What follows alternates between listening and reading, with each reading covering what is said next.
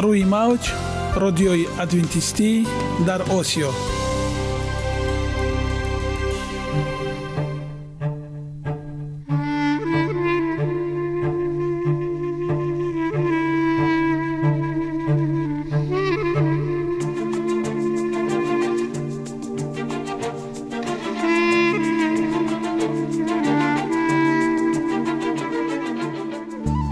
با عرض سلام به شما شنوندگان عزیز. برای سعادتمندی و خوشنودی شما آغازگر برنامه امروزمان می شویم.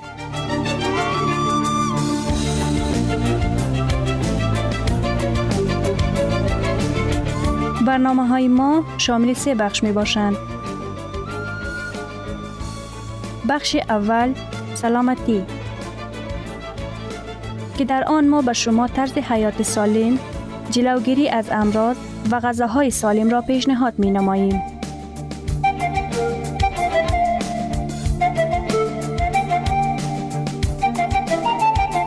بخش دوم اخلاق نیکو، چنانکه افلاطون گفته است تمام طلاهای روی زمین و زیر زمین به قدرت یک فضیلت اخلاقی ارزش ندارد.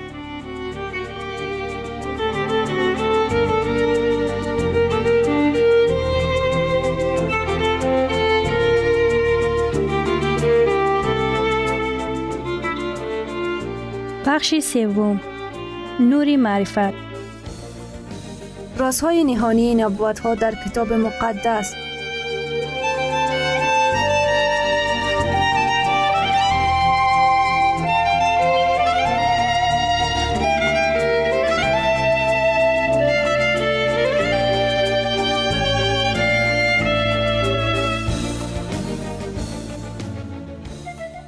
پس با ما باشید. صدای امید با نوای امید.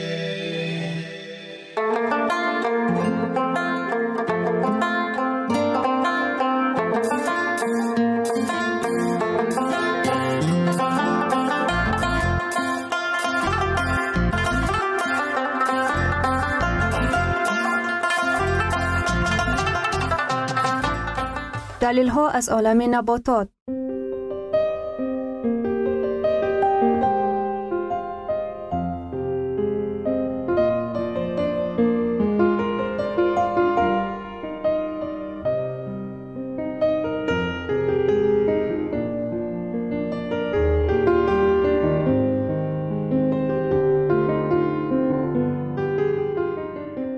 خداوند در طبیعت برای سلامتی ما همه چیزها را مهیا ساخته است. عالمی ناتکرار و رنگارنگ نباتات با خواصهای مفیدش برای شما و خانواده ایتان.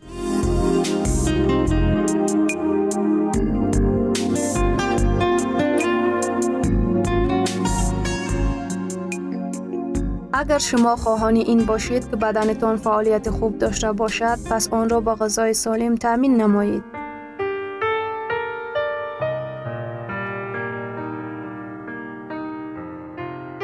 فندق، خطر در گرده ها پیدا شدن سنگ را کاهش می دهد.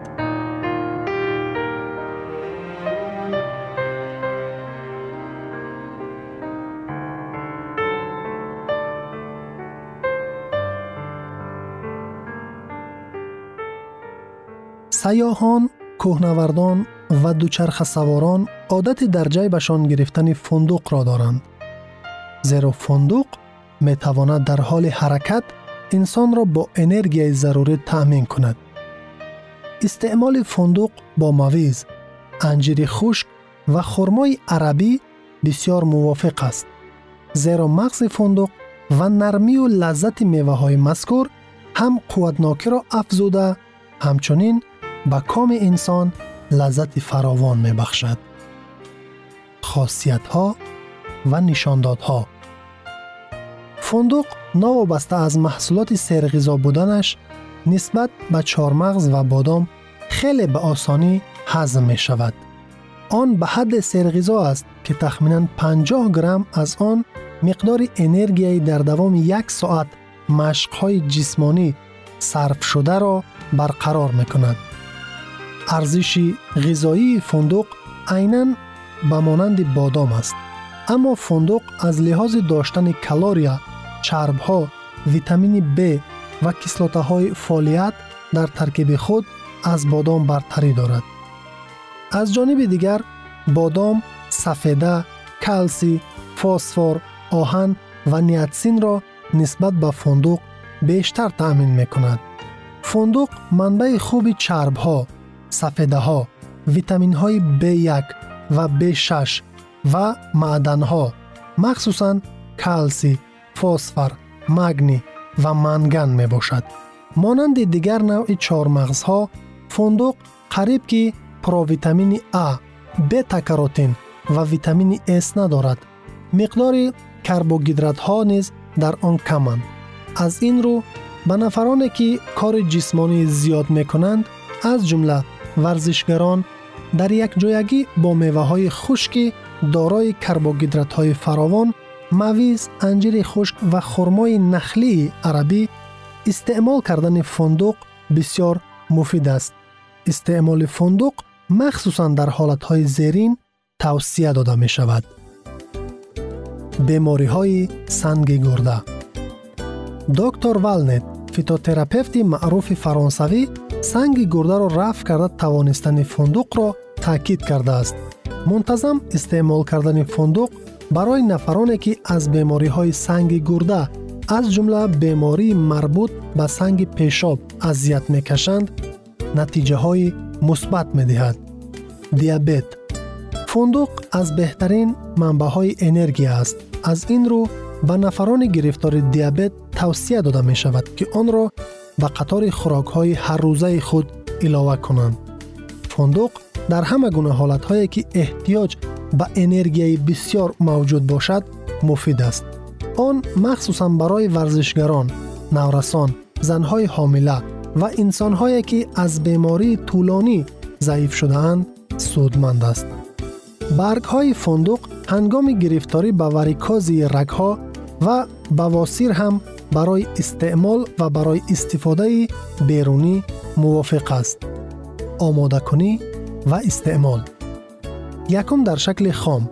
اگر فندق را در شکل خام استعمال کردنی باشد، پس آن را خوب خویدن لازم است، نوابسته از آن که تر یا خشک کرده باشد. دوم، بریان شده. فندق بریان شده نسبت به خام آن خیلی بامزه تر است و مورد قبول بیشتری آدمان می گردد. سوم، روغن. روغن فندق به سبب زود ویران شدنش خیلی کم استفاده می شود. چهارم، در شکل نوشاکی، آرچاتا. فندق را پس از هشت ساعت تر کردن با محلول آمیخته یک جنسه می اندازند. پس از آن به این محلول آب اضافه می کنند. یک پیمانه آب به هر سی گرم فندق و باز دو ساعت دیگر نگاه می دارند. بعد از آن محلول مذکور را از غلبر خرد می گذرانند و نوشابه حاصل شده آرچاتا از فندق است که نیروی فراوان دارد. با فندق گرده های خود را از آشنایی با سنگورک امین دارد.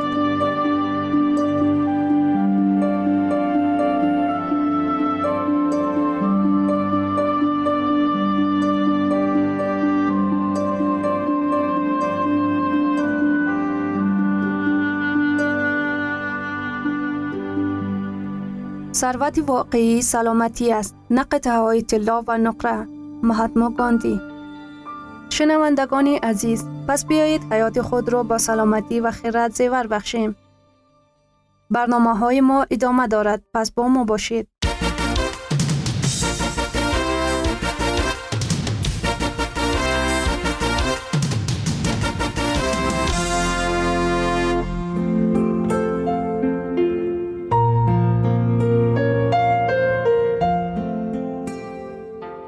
بخش دوم، اخلاق نیکو.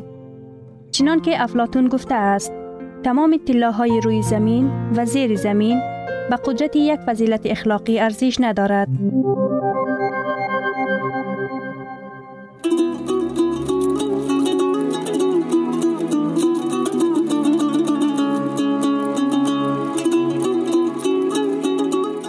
نامه های پدر.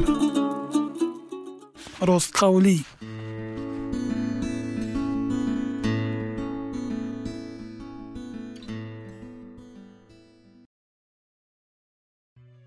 السلام علیکم پسرم.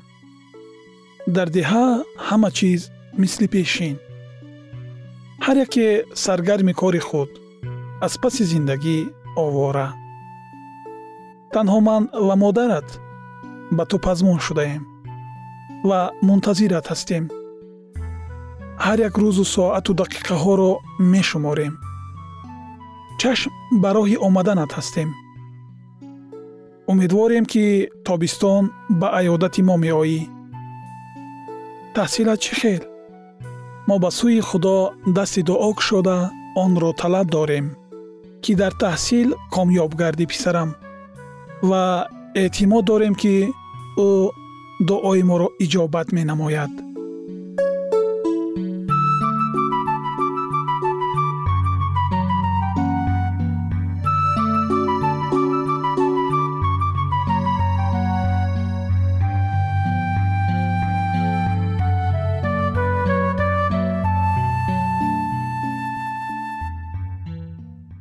می خواستم به مکتوب آخرین کمی ایلاوه ها نویسم. یادت هست ما درباره با وجدان بودن صحبت کرده بودیم. در کجایی نباشد با وجدانی، این برای انسان پر ارزشترین راه است. امروز جهان به نفران با وجدان نیاز دارد، به نفرانی که در کار از روی وجدان عمل میکنند. در بودن یا نبودن خوجینشان همیشه سرگرم شغل خود هستند. آن را نه خاطری به کس پیسند افتیدن، بلکه از روی انصاف به جا می آورند.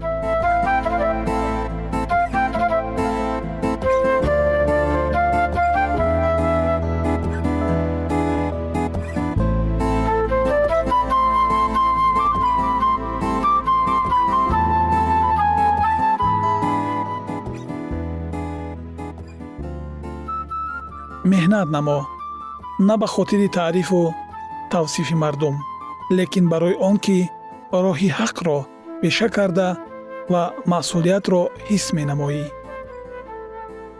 اگر تو برای فریب و نیرنگ کار به پیش نمی بری، یگان چیزی را پنهان کاری نمی کنی، تو مثل سنگ قیمت بهایی هستی. مردم تو را می توانند سرزنش کنند، زیر سنجش ها قرار دهند، لیکن با وجدانی تو مثل طلای خالص خواهد درخشید.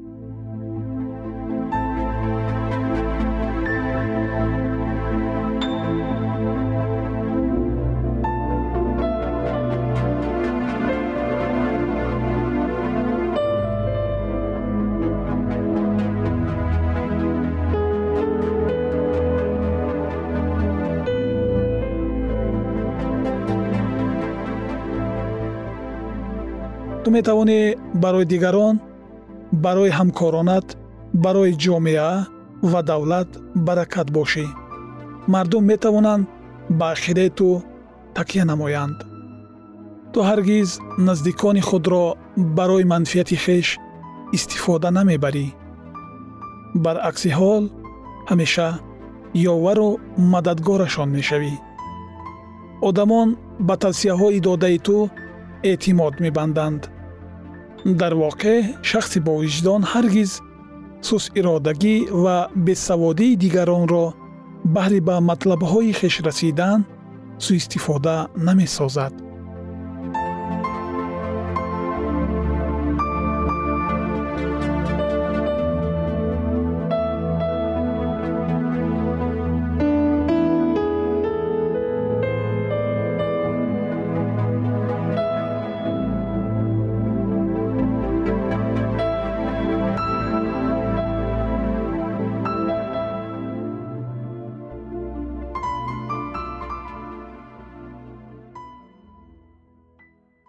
آیا تو می دانی از همه اویلوی قوی و سعادتمند همان است که در آن هر یک اعضایش نسبت همدیگر راست قول و با وجدانند؟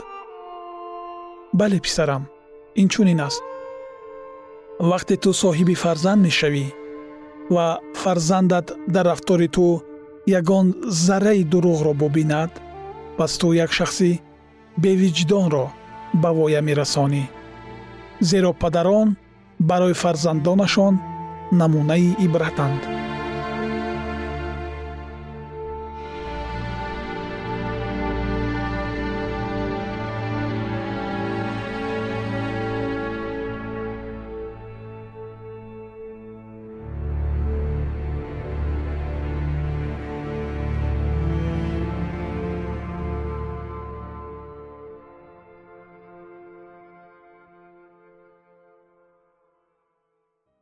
پسرم، اگر ما عملهای خواست خدا را به جا آوریم، او ما را با برکت و پرفیض می‌گرداند.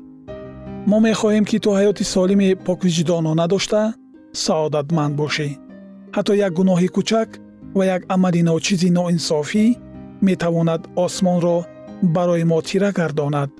برای همین خود را از تمام راه‌های دروغ و بی‌وجدانی احتیاط نما.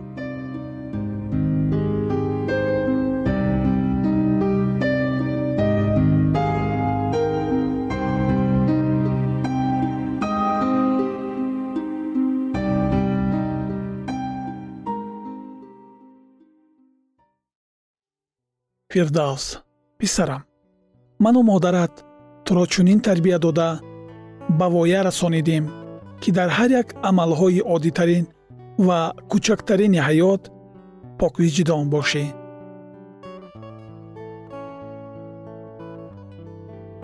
ما هرگز به تو سخن دروغ نگفتیم.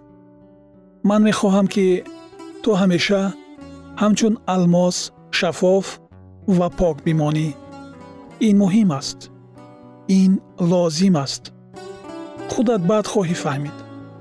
وقتی که امتحان داشته باشی، ما را آگاه نما. نه تنها هنگام امتحان ها، بلکه همیشه با دوستان و مخصوصاً با دل دادت راست قول باش. ما تو را دوست می داریم. پدری تو.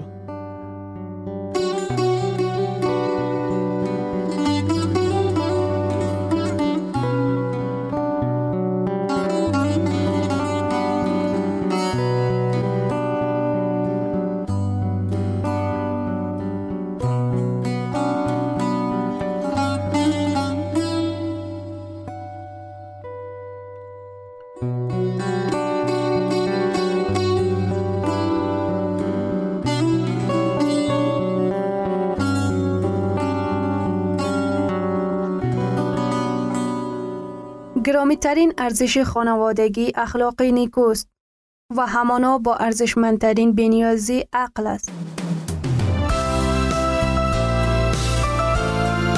اینجا افغانستان در موج رادیوی ادونتیستی آسیا. اینجا ما می توانیم برای خود از کلام خداوند حقیقت‌ها را دریابیم. با تعیین کردن حوادث آینده و افتتاح راه نجات در صفحه های کلام مقدس، حق تعالی ما را تنها نگذاشته است. ما شما را به آموزش این گنج بی‌بها دعوت می نماییم. اکنون با هم می شنویم که خداوند چیزی را به آدمان آشکار و تعیین کرده است.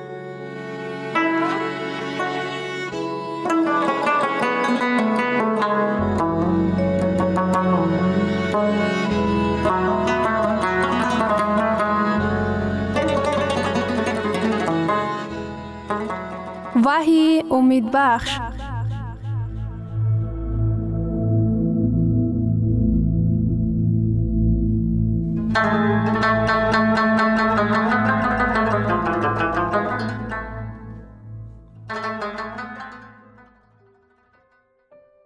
وحی آرزوها، موضوع ملاقات ما.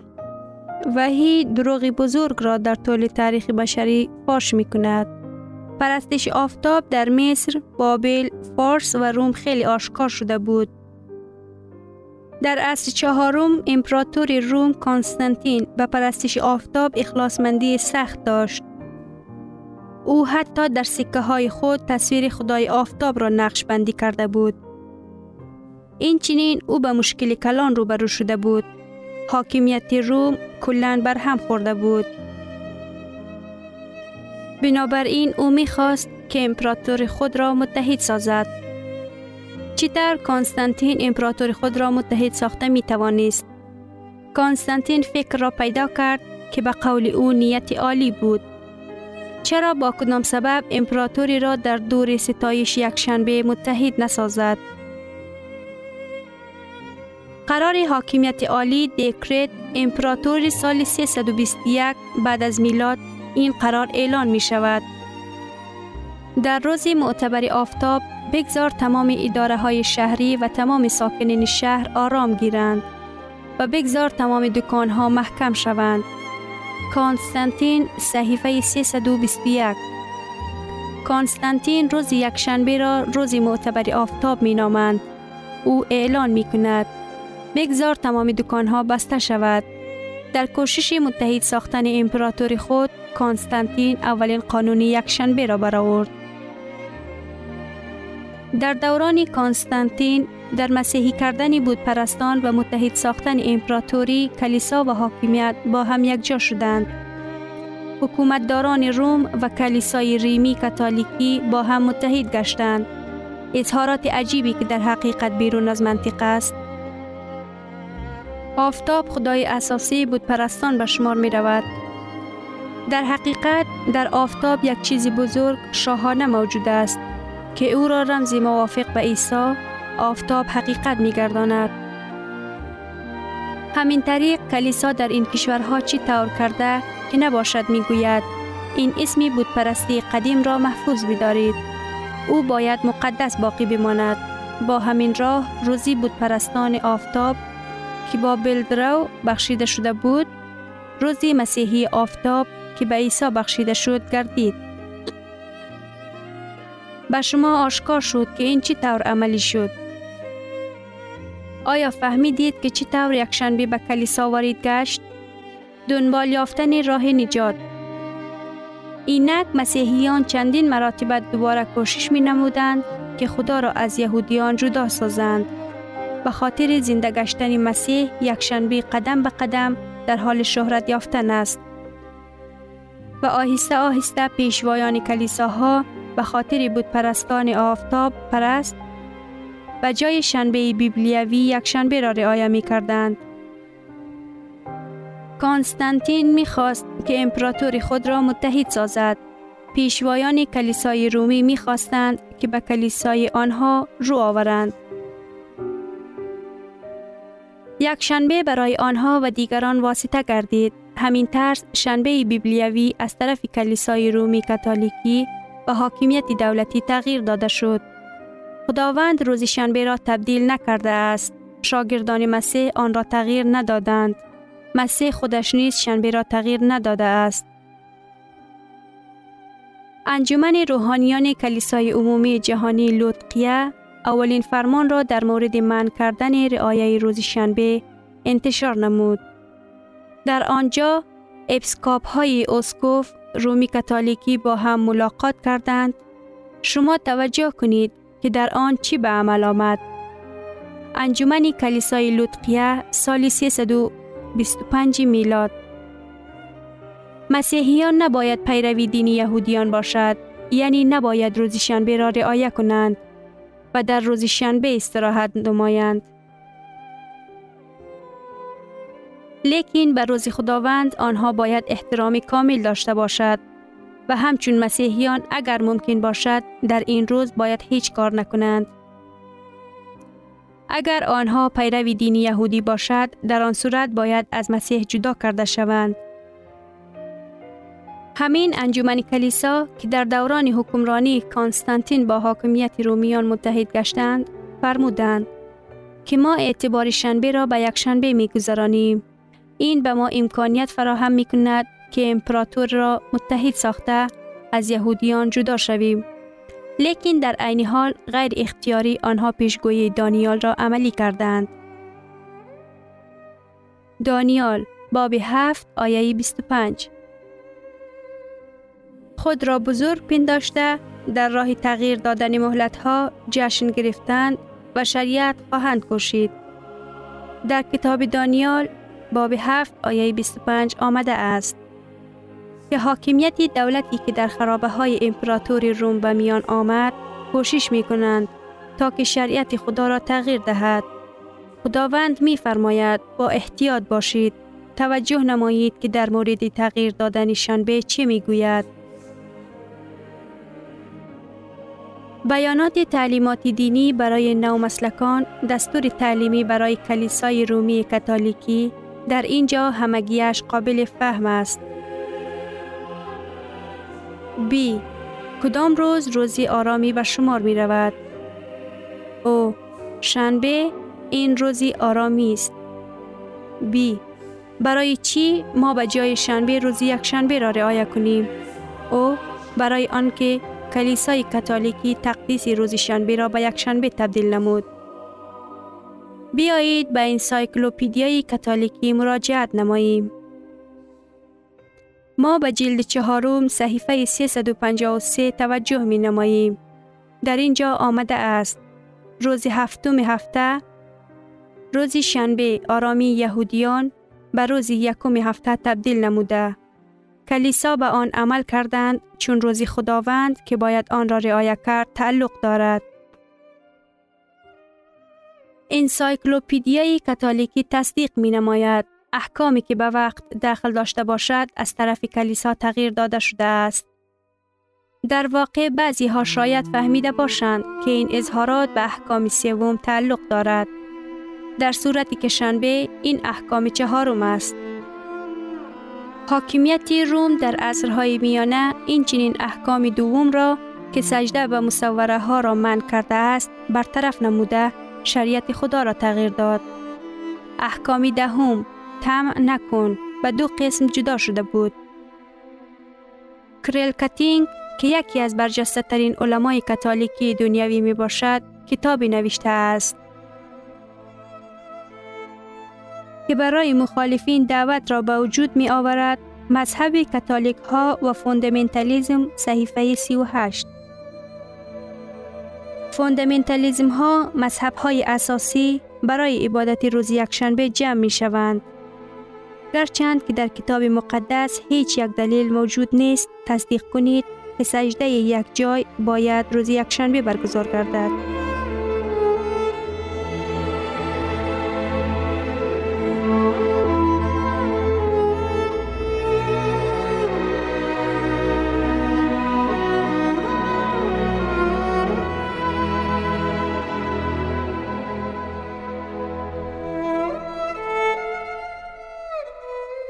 شنوندگان عزیز، در لحظات آخری برنامه قرار داریم. برای شما از بارگاه منان، صحتمندی و تندرستی، اخلاق نیکو، نور و معرفت الهی خواهانیم. تا برنامه دیگر شما را به الله پاک می‌سپاریم.